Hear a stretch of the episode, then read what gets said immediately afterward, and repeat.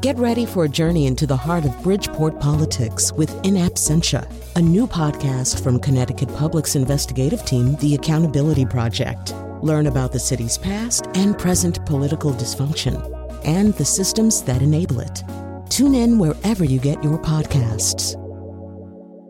Funding provided by Joe Zimmel and Valerie Friedman.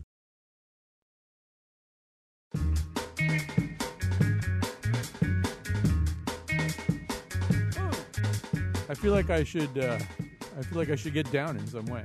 Uh, all right, so that music uh, is one of the ways that you know that we've actually survived a whole week. I think without Chion Wolf, uh, both running the board and doing the intros, and we have to do a whole other week without Chion Wolf. She's out in Hawaii, so uh, if you're missing her, so are we. But that doesn't mean we're not going to do a great show for you. We got a great nose for you today, uh, and joining us uh, on the nose, uh, Tanisha Dugan, who now does something extremely important in Theater Works. I'm not 100, percent and she also, in her spare time, hunts the wildebeest, uh, and also right now brandishing his brand new Warthog trophy. Uh, it's Jim Chapdelaine, uh, producer, guitarist, uh, and everything else extraordinaire. Uh, and what would Teresa Kramer hunt? What what, what animal would she stalk Pandas. through the wild? I, really, I have a right. problem with She's- pandas. I She just like subsists on the blood of freshly killed pandas. Teresa Kramer, one of the founders of The Cut, uh, a magazine for uh, annoyed, non hunting young adults of Connecticut. So, um, as everything that I've said just suggested, our first segment today is going to be about the death of Cecil the Lion, the outrage about the death of Cecil the Lion, the uh, outrage and, and death threats visited upon uh, Dr. Palmer, the dentist who pulled the trigger uh, and shot the arrow, as far as that goes, too. Uh, and uh, but our, in our second segment, we're going to talk about kind of the Amy Schumer moment. You know, it's big. It's it's everything, obviously, from the the, the new movie Trainwreck to the Star Wars uh, influenced GQ cover to questions about the propriety of her material, her message about her generation, you name it. It's all about Amy Schumer these days. Uh, and then in our final segment, of course, we will do endorsements. But yes, let's begin with the sad story of Cecil the lion. Uh, Cecil was uh, a black maned lion. He was kind of a symbol of Zimbabwe, although I have to be honest and say I never heard of Cecil before he died. Uh, but apparently, I mean, if you were into that kind of thing, he was very important. Uh, we now know that Walter Palmer, an American dentist and recreational game hunter from Minnesota, reportedly paid $50,000 uh, to a professional hunter, Theo Bronkhorst, to be able to uh, kill the lion. Uh, he was allegedly lured, Cecil that is, out of the sanctuary, the wild game sanctuary where he would have been protected. He was shot uh, and it was wounded with an arrow and then tracked for 40 hours and killed with a rifle. And then all hell broke loose. Well, we should also say he was skinned and his head was removed.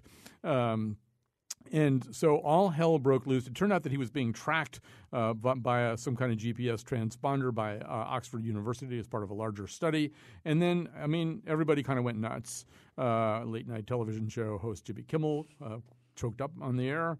Um, all kinds of people, ranging from Olivia Wilde to Alyssa Milano, Newt Gingrich, and Judd Apatow. Boy, getting, try getting those people to agree about anything else, but they all very, dis- very, very disgusted yeah, Newt with. was very vocal. Very disgusted about Walter Palmer, um, and well, it goes on and on. And of course, there were death threats, and then there was sort of another round of backlash. Like, well, why are we so upset about this? And uh, Roxane Gay I think is the person who, the writer Roxane Gay, kind of started off this thing saying, on Twitter saying if black people uh, dressed up as lions, maybe people would be more concerned when they got shot, and, and that kind of turned into a thing. So we're going to talk about all of this stuff, and I scarcely know wh- where to begin. Although I will say that I'm very open to all of these different criticisms and backlashes, but Teresa Kramer when I first heard about this, I have to admit, I my first response was this kind of primal rage where I thought, oh, well, his dental practice is going to get shut down, and I'm Yeah. kind of happy about that.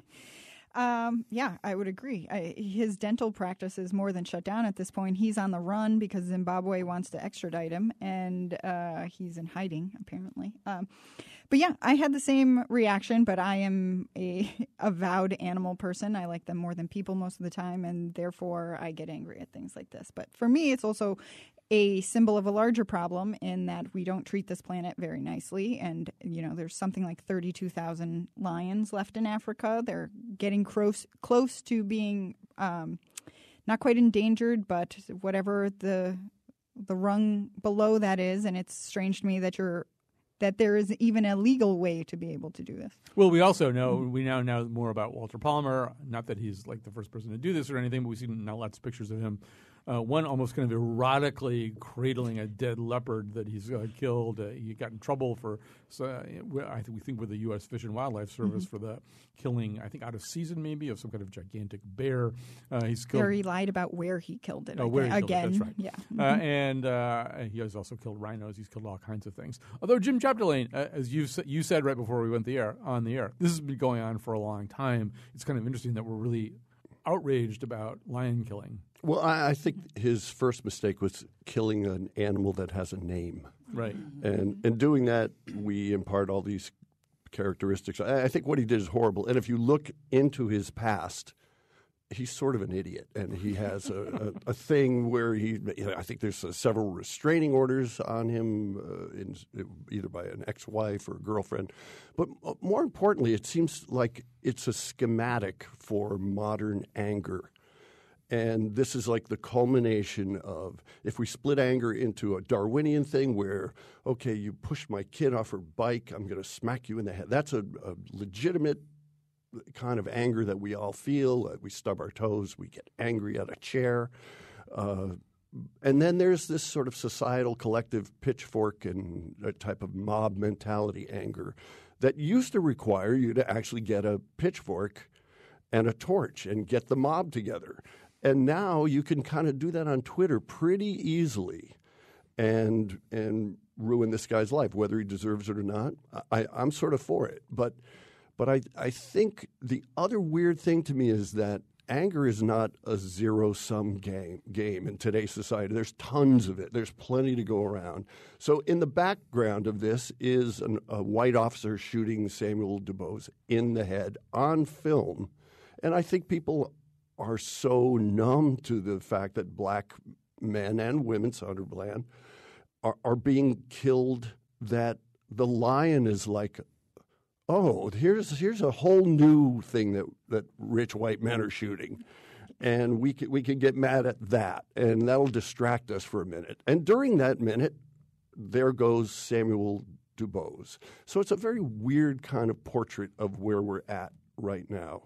That said, I think his his head is probably uh, hung somewhere already on, in a trophy room. Yeah, Walter Palmer is, is on a is on a stand. No, somewhere. I told you before the show started. He's opening up a new office in Bhutan. that's right. That's Some right. of his patients like him so much they are going to follow him there yeah. too. So Tanisha Dugan, uh, was we could tell, tell from the emails this, this story. It didn't resonate with you the same way it resonated with, say, Jimmy Kimmel. You were not moved to tears. Not at all. I guess the fact that I kept thinking of him as Walter White is probably indicative of how little I care about this story. Um, I think it's interesting your perspective on it because I actually think that it may be distracting to you but to the folks that I hang with, it's actually not distracting. I guess I'm sort of like the black Twitter mm-hmm. of the panel no, today. I'm saying it's not like, distracting. It's not a zero sum. In other words, by by clicking this button over here and saying, "Yeah, I don't like what he did to Cecil or Cecil, depending on where right. you hail from," uh, but I'm still much more concerned about this campus policeman a having a gun. And I guess that's the thing I don't know if is really happening. Mm-hmm. I don't know if that that kind of thinking is happening. I suspect people are outraged about the lion and they but you can be outraged about two things at once. I, I agree, the, and I don't, I don't think they're equal. I don't think they're equal. Yeah. I think most people are are far more concerned about this epidemic of randomly shooting black people. You know, I'm not sure. I, I may side a little bit with Tanisha about this, although I, to, although I totally agree. We don't have to make one thing the enemy of the other, right? We can be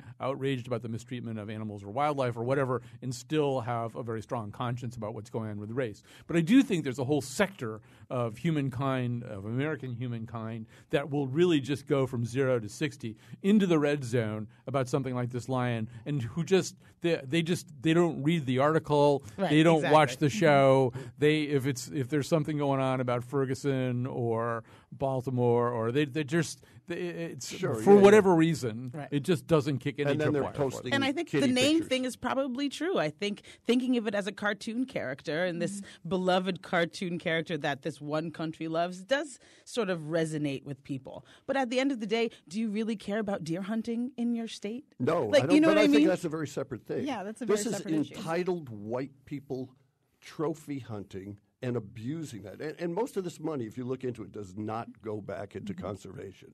Somebody recently paid three hundred fifty or three hundred seventy-five thousand dollars to kill a rhino, a, a, the son of a Texas oil billionaire.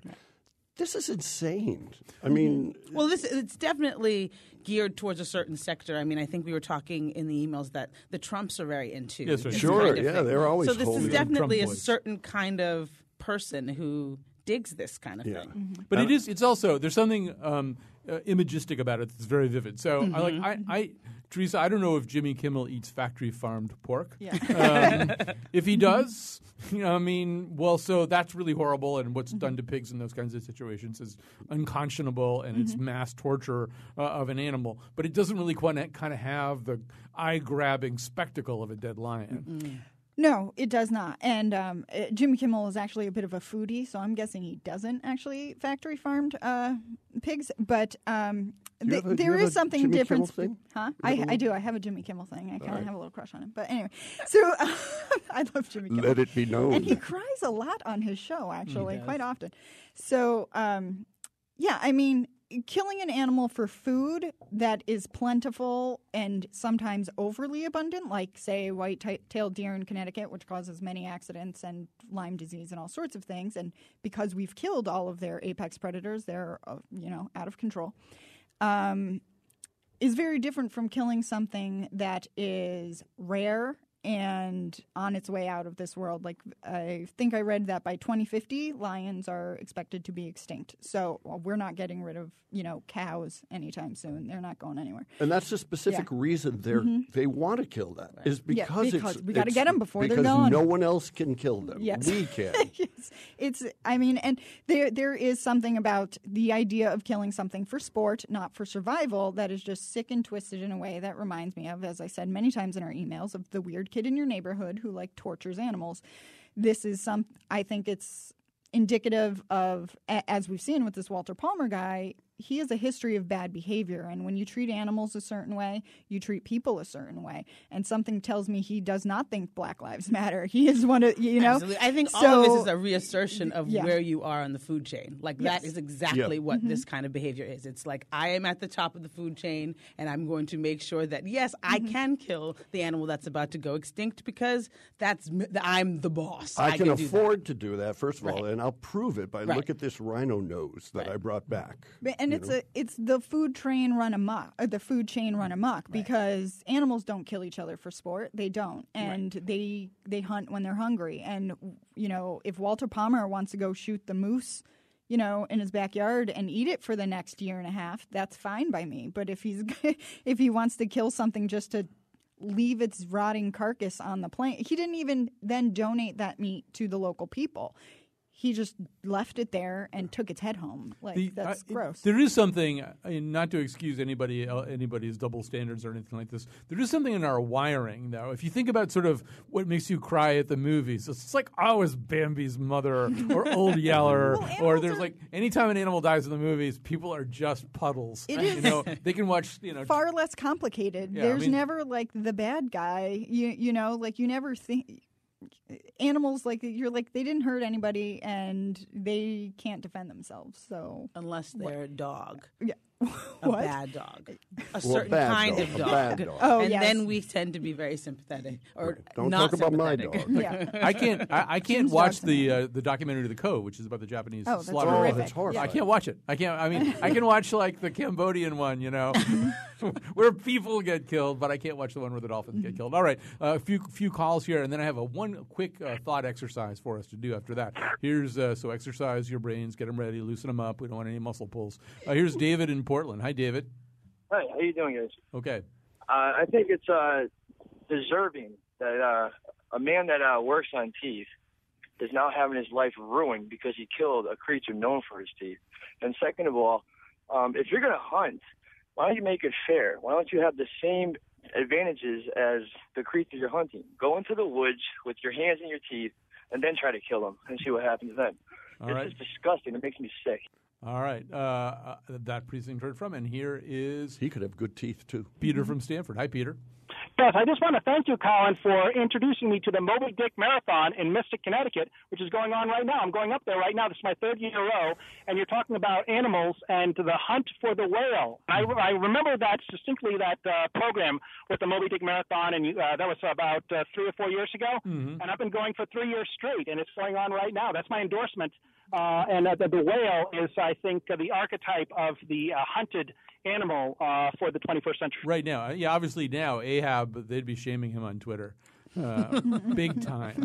It'd be, So- it'd be hiding with Walter Palmer. That's right. Evie. So, so uh, first of all, one thing that I, I um, this was an interesting thing to watch the sort of shaming mechanism uh, of American or of social media, uh, and and I've been a little bit freaked out by the so, the shaming mechanism.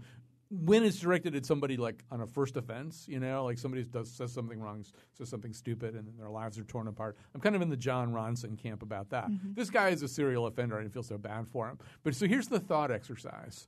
Uh, Teresa will probably be of no use to us on this one. but let's imagine that I, I, I've, I, I'm thinking about opening up the nose, you know, as a private consulting group for people who need, whose images, whose images have been damaged.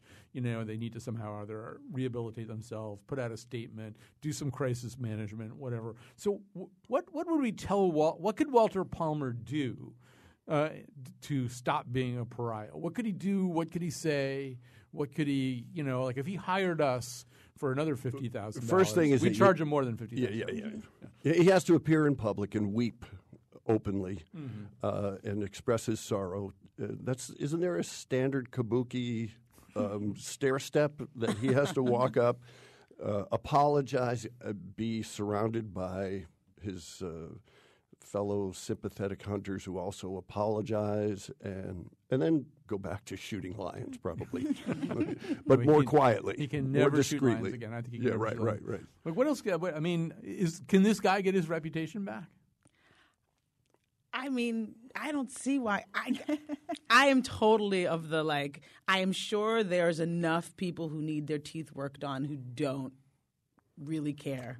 You know that what? he's he becomes I he, just don't he, he becomes a veneer specialist for Exactly. lions Yeah. at zoos, and he does He works only on Invisalign. inci- incisors. yeah, he does Invisaligns for free at every zoo for every lion. Right. I'm sure there is like this whole undercurrent of sympathizers, you know, who are getting in touch with him or trying to send word to him. Yeah, you the know, Trumps are probably sending him money right, now. You could be my dentist. Be Um, my dentist. I, I do think it would be interesting to watch uh, an attempt to rehabilitate this guy. I mean, go- well, I- it's going I- to happen Yeah. at some point, right? He's got to take all. Apparently, dentists make an exorbitant amount of money, and he needs to take that money and donate it to conservation causes, like i- in a sincere way. Maybe open a some sort Right. of crazy park. He should move to Zimbabwe and open up a free A dentist school or office there, see, there. Yeah. see, I think that's the you know Yeah. the, the the Tanisha part of this is important too, but partly because there there has been this whole other critique of like why do we care about this lion and not about anything else?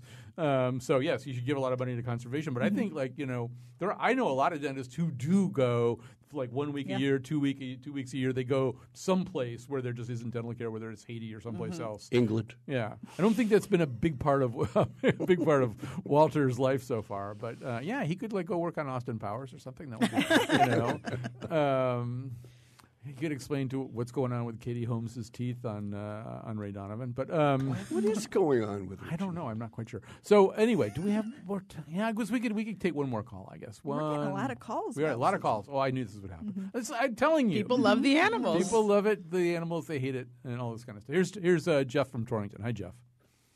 Why you be caring more about lions than us black? All right, I think this is probably actually kind of a fake call. Uh, all right, we'll try one more call. Here's Sam in Danbury. Hi, Sam. Hey, uh, uh, hi, Colin. Love Hi. your show. I was just wondering, like, why this is suddenly like such a big deal. Like things like this happen. Like rich white people killing like animals happens all the time. What set off the media frenzy of this particular animal being killed by this particular white guy? I've been trying to find out, and no one seems to have the answer to that. He has a I- name. I the lion has a name. Yeah, that was the first. Jim said that first. But this is also legal. I mean, this was illegal. Those people do it legally. It may be gross, but they're still doing Can it you legally. legally kill a rhinoceros? There's Yeah, like Apparent- seven yes, left. yes, you can because they will give you a permit to kill like an old rhino that is too old to uh, uh, breed or something. Too old to breathe, probably. Yes, That too. like this thing's going to crawl off into the woods and die, so You- you're you- allowed yeah, to you shoot can kill a rhino first. with a hacking cough. Yes. Um, yeah, I mean, I- there is a perfect storm quality to this too. And there's And- a mm-hmm. media frenzy Yeah. too mm-hmm. that, that that it keeps feeding itself. It's a loop. That that and like you said, there's a meta component of it where there's the backlash against the backlash against the backlash, and probably at some point Walter Palmer emerges with a reality TV show. Look, there's on the Sarah Palin yeah, network. There's some way in which, uh, yeah. down. Also, the, first of all, the the unearthing of the trove of pictures of him, you know, bestriding other dead animals, and, and somehow, I mean, I, I you know, I don't want to get restraining order. I don't want to get in trouble with my longtime friend and underwriter. The fact that if he'd been, if he'd owned, uh, I don't know, an auto body shop or something, I just, I feel like the fact that he's a dentist from Minnesota, that is somehow that kicks some Right. other tripwire. I agree. You know, um, And he I does like, have I like perfect my teeth. dentist. Yeah.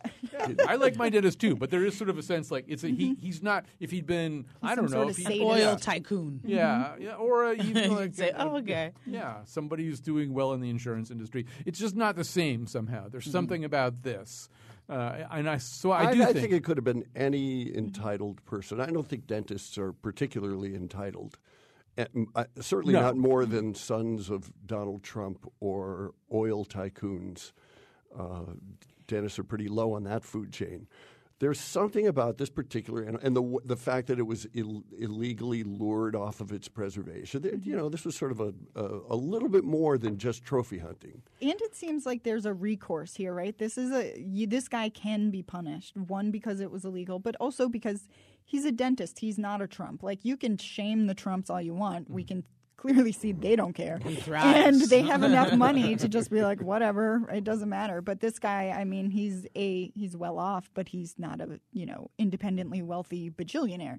So you know we According can't ship Chris him. Rock, dentists are very, very well. Yeah, That's right. That's They- I mean, right. they are. But um, you know, we can ship him off to Zimbabwe and let him be tried. All right, we have to take a little break here. Um, Tanisha and I are going to work on a script now for about this dentist that this happens to. Uh, it'd be a good screenplay. I feel like that. I feel like we can get a good movie out of this. Uh, all right, and uh, we'll come back after this.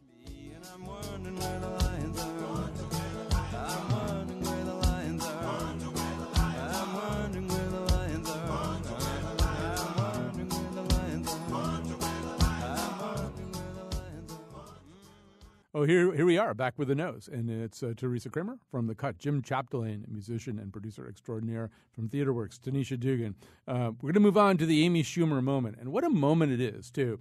Uh, not only does she have the movie Trainwreck out right now, uh, written by her, starring her, uh, and Bill Hader, and produced by Judd Apatow, but she's everywhere else, including she's on the cover of GQ, uh, GQ magazine, more or less dressed up like Princess Leia in her sort of slave harem costume from Return of the Jedi. And on the cover, there's no nice way or other way to put it, sucking the finger of C3PO uh, and in other sexualized poses inside the magazine. Jon Stewart has just announced that the last three guests uh, for his final shows uh, will be Amy Schumer, Denis Leary, and Louis C.K. Um, but Amy Schumer's also being called out for her, quote, shockingly large blind spot around race uh, in The Guardian and other publications. Um, she's also, there are a lot of complaints uh, or at least questionings about sort of what sort of message she's sending right now about her women of her generation.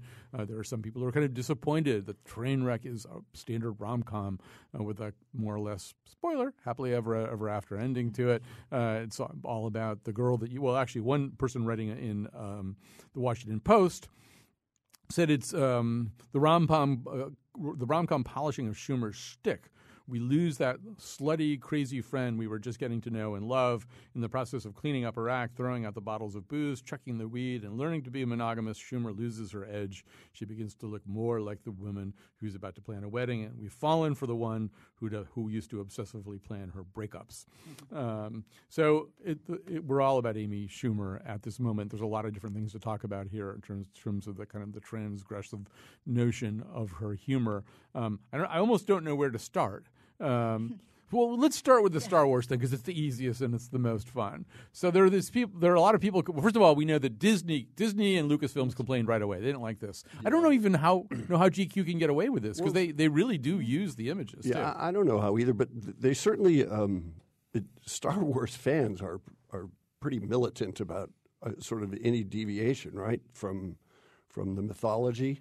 And this, this, and, and that could turn deviation. This is a, yeah, yeah, deviant. deviant, deviation. Yeah. So she would be the, the maybe the Walter Palmer of Star Wars right now. yeah. um, so so she's in trouble for just violating the orthodoxy of of Star Wars uh, with that cover.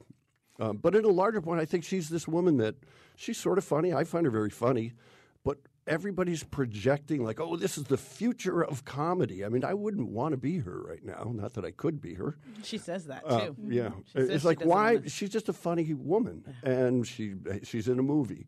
Um, if anybody's carrying the mantle to me of the future of that kind of comedy, it would be Sarah Silverman or Jessica Williams or the, these people who are funny in a larger sense. She has a very confined arena in which she operates. I mean, it's interesting you talked, you know, about the film, and it's sort of like I wonder when her life grows out of that that early 30s space, and that is no longer her topic of her stand-up. Where does she go?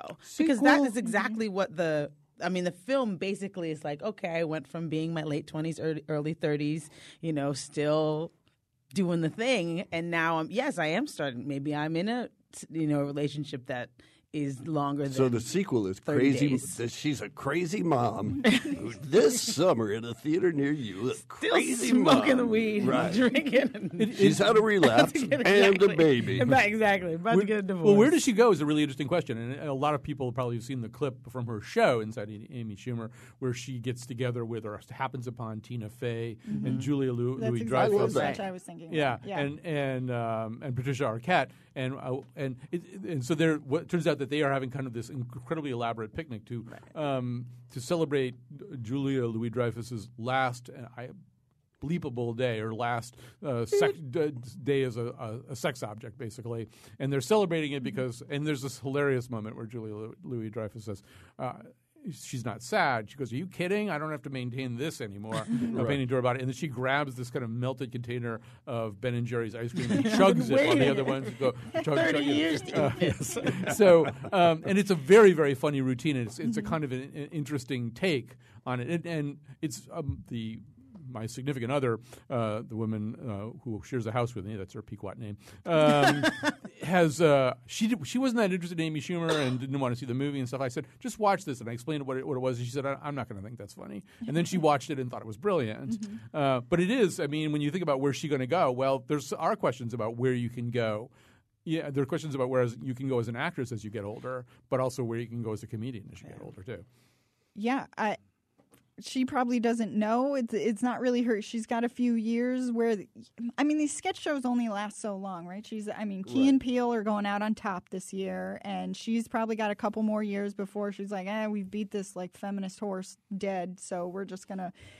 We're just gonna skip out on this now, and I, I have absolutely no answer to the question. Really, like I, there, I mean, I can't think of a model for it. If she's genuinely funny, mm-hmm. which she strikes me to be Yeah. genuinely funny, then she will move on and find other things Maybe her comedy does become about to be. being a bad mother. I mean, Louis C.K. changed Right. drastically from being just like a weirdo on stage to talking about being a dad and being a husband and all this other stuff. I mean, one of the things weirdo she says in, Yeah. in the GQ article is that like part of her comedy is that mm-hmm. she tells she speaks from a woman's voice but is still palatable to men. I mm-hmm. mean, I think that can take her through her mm-hmm. whole life if that is really the the you know her worldview. I don't know. Well, I mean, it's you, we can look at a couple of other models. One of them is Sarah Silverman, who really is about five to seven years ahead of Amy Schumer, doing kind of the same kind of humor, same kind of comedy. But, but yeah, there are questions about how long you can mine that particular lode of gold if you don't change it that much. And I think also, like, what else do you want to do with yourself? Now, one thing that Sarah Silverman is starting to do a little bit is act.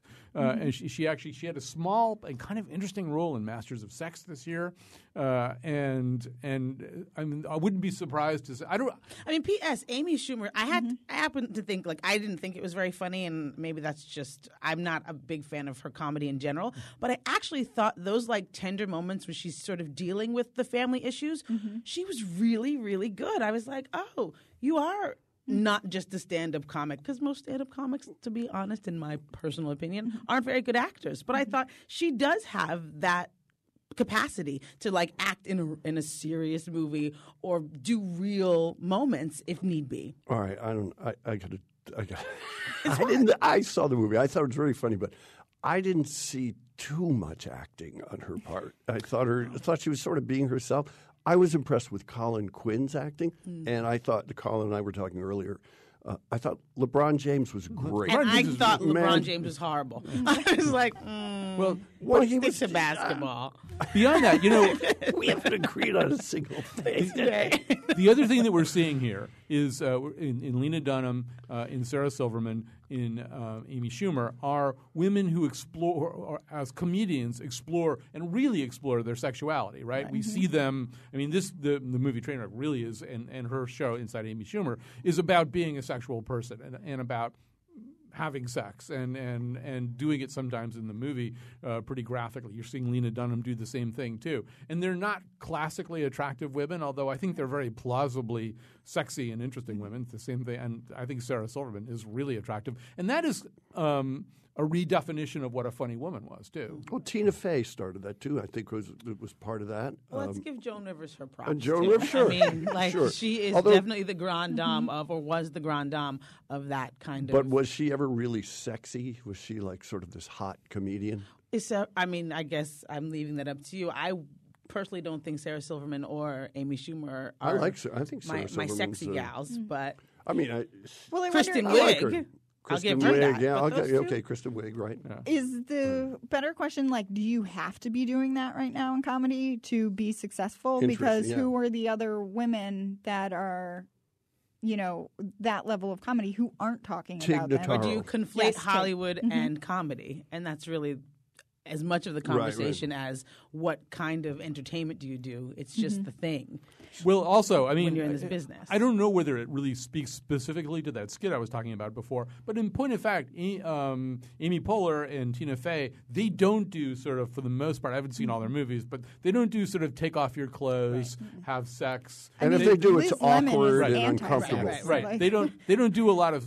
I mean, uh, Trainwreck is. You know, there's just, there's a, like a lot of pretty graphic sex scenes in, in Trainwreck. So, uh, but I wonder whether that's a Cena. generation. Yeah, yeah. The John Cena scenes are are mind boggling. But um, but uh, I don't. You know, is that because Tina Fey and Amy Poehler really have broken through that barrier of blankability that's part of that skit, or Or just did they because internalize? or, or or have did they develop a different style? They of seem to be able to work a wider array of topics more comfortably, and they're not, and they haven't been pigeonholed. I mean, uh, maybe Amy Schumer is kind of putting a, a, a rope around herself, or maybe her people, or whatever. But if you watch her stand-up routine, which is w- where sh her jump off, um, it's very much about she's flipping the roles. I'm the man, and and and girl power, and look at how nasty and raunchy I could be.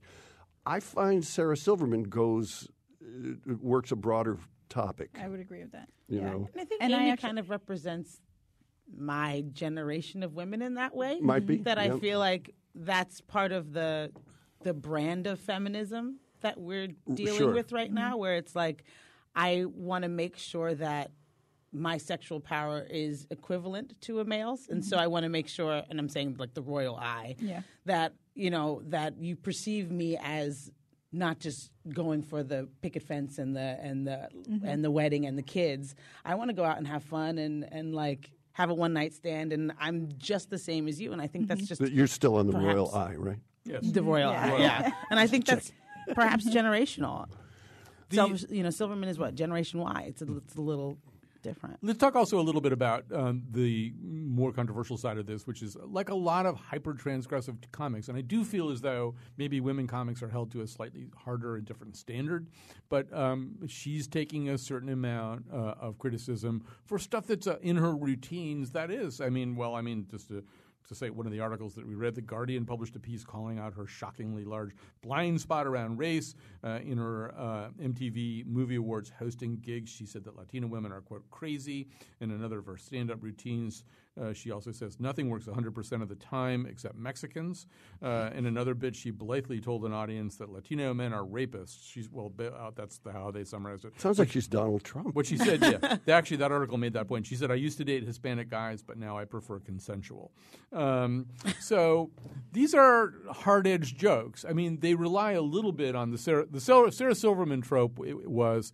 I'm this dumb person mm-hmm. saying this incredibly shocking and horrible stuff mm-hmm. because I'm playing this dumb person who doesn't know any better. Mm. I don't know. Do we let comics off for that? Is that a reasonable? I think Sarah gets away with it a little better because you also get the sense that she is saying it specifically to make you think about why you're laughing at this joke. And Amy Schumer comes off a little more like, nope, yep, Hispanic dudes really are aggressive or whatever. Like she's not making you think about anything. That she's just putting this out there. That's what she's trying to say. I mean, for example, And- a Sarah Silverman joke would be she she'll talk about looking at these uh, the Save the Children ads of these uh, uh, starving children in Africa, and she, and she says I got so upset, and every single one of those children was pregnant, um, and uh, and it's clear she's playing a stupid person right now. Yes. And um I mean, I personally will let a comic off the hook for just about anything short of straight up hate speech because I, I mean, just the more offensive you are, the funnier I tend to find you. Um, but I was trying to think about other comics who really don't do this. And I, I've been listening to this podcast lately called, well, I've started listening to two new podcasts. One is Tig Notaro's podcast. I love her. Professor Blastoff. She's great. And then this other one called Race Wars with Kurt Metzger, who is a writer on Amy Schumer's show, and sh- the comedian Sherrod Small. And they have mm-hmm. people come in and they talk about all sorts of things in basically as offensive a manner as they can come up with. And it's it's one really interesting to hear people who are comfortable around each other talk about topics that everybody else gets very sensitive about, but sometimes they're just kind of stupid and reductive too. But you know, I prefer the Professor Blastoff thing because sometimes I'm just like, okay, you're just kind of you're just kind of saying this for shock value. There's nothing all that funny about it. Like if you could really craft a joke that was really funny and made me laugh, you can say whatever offensive thing you want, but you're just being gross. I mean, you know? you know, um, Tanisha, one of the questions that I ask myself, because I often do enjoy kind of shocking humor and I enjoy Sarah Silverman's humor, but obviously that persona allows her to make a rape joke. And it's still a rape joke. I mean, whatever jokes is, you know, I was raped by a doctor. You know, for a Jewish girl, that's a real mixed blessing, or something. I mean, this, is- this is, you know, and, and and she also will make jokes about um, mentally challenged uh, people. Uh, once again, f- kind of from this persona of this person who doesn't seem to know any better than to do this, and that the joke is really on the speaker as opposed to the object of the joke. But it really kind of also allows her as a comedian to go get some laughs Right. that that maybe you would have a hard time justifying getting under ordinary circumstances. Yeah, it's interesting. I mean, Lena Dunham had the same sort of issue, and I think that it's indicative of their lifestyles. I mean, they do have a blind spot when it comes to race Well, because I- their life probably reflects that. But I'm and so I get the I get the jokes, and I and I did laugh at all of the Amy Schumer jokes Mm-hmm. you just you know ran down because they are funny. I'm wondering, is it a blind spot or a deliberate transgression of racial lines? Is is it a blind spot, or do they know they're doing this and doing it on purpose? Well, Jim, one one we hear comedians say a lot. Um, uh, sometimes, if I'm another podcast where comedy sometimes is discussed in interesting ways uh, is sometimes on the Ner- Nerdist, and I think it was uh, Anthony Jeselnik. Is that his name? Yeah, yeah, yeah. He, I, I think we talked about this one time on the Nerdist. I, he gave this very interesting uh, interview on the Nerdist where he, he, I mean, he really did say whatever offends you most. I don't care. You know, I, I, I really don't care. He said, what I'll hear back from people who say, and they'll say, I have a great sense of humor, eh, but I didn't find that funny. And, and, and he says, my reaction is, no, you don't have a great sense of humor. Right, You know? And so that's that's the other way to look at it. Well, well, I, am going to do this, and whatever your problem is with it, that's whatever your problem is. There, it. there is that whole B level of comedy, like Tosh 2.0, Mm-hmm. whatever, where I I just can't find that guy funny. But I, I go back to Richard Pryor, who said a lot of provocative things, but was always funny and was always pretty deep about it. He, he, and he did some things that were very transgressive. Uh, especially at the time, he was uh, man. He pushed back so hard against the network censors that that became a regular part of his show. But when he did his stand-up routine, that was a transforming experience. I mean, I think I could still memorize. I think I memorized most of it. And, uh-huh. but the structure of his comedy is so different, and I'd have to like go back and look at a little more Amy. But like I find that his structures were long, mm. you know, and so the long form jokes allow you as an audience to sort of think, mm-hmm. discover as you are telling the jokes some of the transgressions. Mm-hmm. Amy doesn't really allow for Well, you maybe to do she that. has It's a little bit of Borscht surface. belt in her, where she's peppering you with one-liners. Yeah. and they're and they're going by so fast that you're thinking like, wow, every single thing she says is hilarious. but she's also and then the onus is on you as the audience to point out that oh this is uh uh She's very aware of where the tripwires are, and Mm-hmm. once again, I think because of that persona, it gives her a chance to explore stuff that we just wouldn't. I mean, things that we th- would think of as sort of sick humor. I mean, Mm-hmm. I one of the first stand-up things I ever saw her do, she did the whole thing about why why can't you shake babies? She said like how how do, how do you play with them, you know? And then she says, what if they're giving you an attitude? true. Uh, well, I mean, this is you know you can't joke about this unless you're a Mm-hmm. Shock comic who has this kind of persona, and then you kind of wonder, well, I mean, that's a humor kind of humor that we've dismissed for a certain reason, and now we're kind But of But isn't letting it shock back. comedy more like Howard Stern, where uh, Yeah. he's not really funny; he's just shocking. right? And whereas Amy Schumer's actually funny. She is funny, but so but is she funny because she's saying things that we are all saying in the privacy of our own dinner parties I, like I, is I that what's rarely funny? have a conversation about shaking a baby. I can tell you that. So I don't know. I mean, I, I hadn't seen that, that So- routine, but I understand why it's funny. You know, she's playing an idiot. when I watch Amy Schumer's show, I find her a lot funnier than I find her stand up. Like she actually had this special. I think it's on Netflix still, and it's her and like three or four other female comics. I forget exactly what it's called, but I laughed at some of those other women much harder than I laughed at Amy Schumer. And so I think she's riding a little bit on the success of her writers who are crafting tighter jokes for the actual show and and more um, thoughtful things for the show than she's doing on stage. all right, we're gonna have to pause it there, uh, so we'll have time for endorsements. So we'll take a little break. We'll be back with more.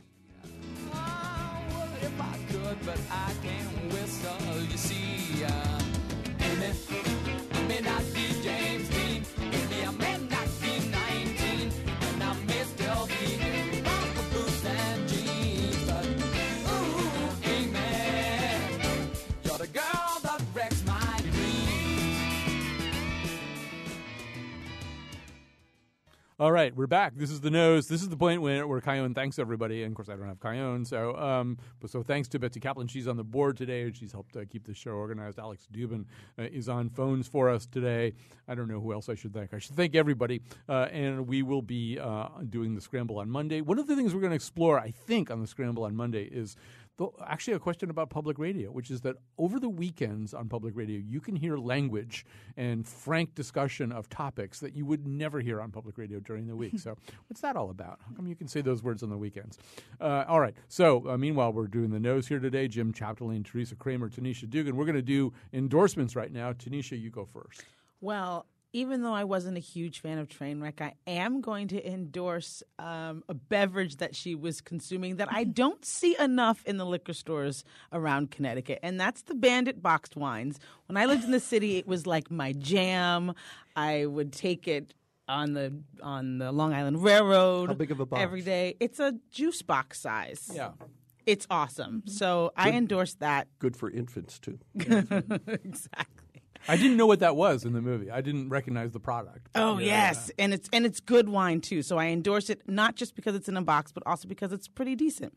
And then I'm also going to endorse because I'm you know we're talking about being in your 30s with with Amy, uh, the 30th uh, anniversary season of Theater Works. They are moving out of their 20s and into grown upness, 30s, and we are celebrating throughout the year uh, that life change. All right, Jim Chapdelaine, endorse away. I, you know, I really only have one this this time. It's uh, Ta-Nehisi Coates' uh, book, Between Me and the World, is incredibly powerful. It's it's not long. It's just powerful. It's tiny. and I think everyone should read. I think everyone in high school should read it, and, and and everyone who's ever said the word high school should read it, and everyone should just read this. And maybe we won't get so upset about Cecil. Yes. Uh, but we'll get more upset about other things. We're having kind of an amazing moment uh, here in America about all this stuff. And we were talking about this on the Wheelhouse on Wednesday. And I said, you know, the one thing that will emerge from this summer and stay through the 2016 election cycle is some version of hashtag Black, Black, Black Lives Matter. That's the thing. Every, nothing else that happens in the summer is going to matter at all. But this is going to going to keep going. So, yeah. You'll be able to buy a Trump wig Right. online Um, soon, yes, absolutely. just like Beatle wigs. All right, Teresa Kramer, what have you got for us? I have some uh, conservation themed endorsements. Um, if you are mad about Cecil, you can go to wildcru.org and donate to the research unit at Oxford that was tracking him and um, studying conservation in general. And then there's a Netflix documentary called Virunga about the Eastern Congo and the last mountain gorillas there who are in very much imperiled from um, militias and poachers and oil companies trying to drill in that national park against international law. Um, and It was the Oscar people who protect year, them. too. Yeah, it was actually it was amazing. It was really great. And then I happened to be reading a book called A Wolf Called Romeo, which is a dumb title about a really cool story about a wolf that like befriends the people of Juneau, Alaska. It's completely true and it's weird but very cool. Does he talk? No. Okay, so uh, God, you guys all went really fast, so now I've got to stretch here a little bit. But I, I do have a few things here. Uh, I'm going to endorse in particular. Well, I'm going to endorse Ian McShane's performance in Ray Donovan. I've just come to enjoy Ian McShane. Anything so he much. does. Yeah, and he's really great in Ray Donovan. And Ray Donovan is turning out to be what we kind of had hoped the second season of True Detective would be. The second season of True Detective being kind of disappointing. You're making me It's more cry. Yeah. kind of so disappointing. sad. This uh, this It's uh, so sad. but the current, the I think it's the third season of Ray Donovan is uh, terrific. Ian McShane plays this insanely rich and powerful and corrupt, uh, but you know, inevitably kind of winning because it's Ian McShane guy. And there's this incredible scene where he goes, he and Ray Donovan go in they, and uh, to meet the governor of California, and Ray Donovan wants this impossible thing. He wants his brother, who's in a tremendous amount of trouble, trouble, immediately released from prison, even though he's just killed somebody in prison. And Ian McShane is so rich and powerful, he goes in there and he asks the governor for this, and the governor talks a little bit, and Ian McShane just says, "I wasn't expecting it to take this long."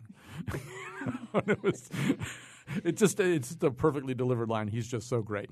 Um, I, I actually the another of my endorsements. I have to thank uh, Teresa for this uh, because you sort of a post that you had on Facebook uh, sent me down this road. Right, and we're going to go out with the music uh, uh, by this group. It's called they're called Postmodern Jukebox. Oh, yeah. and yeah, and they are terrific. They are sort of essentially a jazz group, uh, and they have a kind of a nice jazz look to them too. I mean, they've got the hats, and sometimes they've got the dresses and the suits, and and they've even got the little bandstand things sometimes. And what they really specialize is in taking contemporary songs and recasting them uh, as jazz tunes or as big band tunes. There's lots of other people who do this, but they also seem to have this inexhaustible supply of young female jazz singers. It's not just one; they've got three or four of them who who take these songs and just turn them around in, in really interesting ways. It's a factory. Right. It's just so, a factory. So Postmodern Ju- Jukebox, I think they have a brand new CD out. Be careful on Amazon because sometimes they're selling a single on Amazon for like nine ninety eight or something. So be careful you don't accidentally buy a single for a, a full CD price. But they do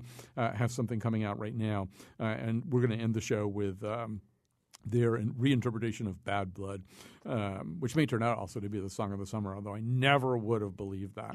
um, anyway, um, lastly, because I do have time, I will endorse something I've only watched a few episodes of on uh, Netflix. It's called BoJack Horseman. It's an uh, animated show. It uh, is. Have you seen BoJack Horseman? I, I've been hearing about it a Yeah. lot lately. Will Arnett is, plays the voice of this this sort of guy with a, he's a, it's, it's a human body but a horse's head, and he's this washed up sitcom star. He was on this kind of you know sort of Bob Saget type family comedy uh, in the '90s, and he's just been doing nothing ever since. I'd love to see the casting call. Yeah, and well, the and the voicing. I- I was looking at the IMDb listing, and it's. Um, Everybody is going to be in this, you know. I mean, Tatiana Maslany from Orphan Black. I mean, like every, anybody you can think of is going to have a cameo. So it's an animated It's- Sharknado. yes, it's, it really is. It is an animated, except with a great deal more wit to it. Anyway, so thanks to all of you uh, who listened today, and thanks to our amazing nose panel. We are going to go out uh, with a little bit of that jukebox sound.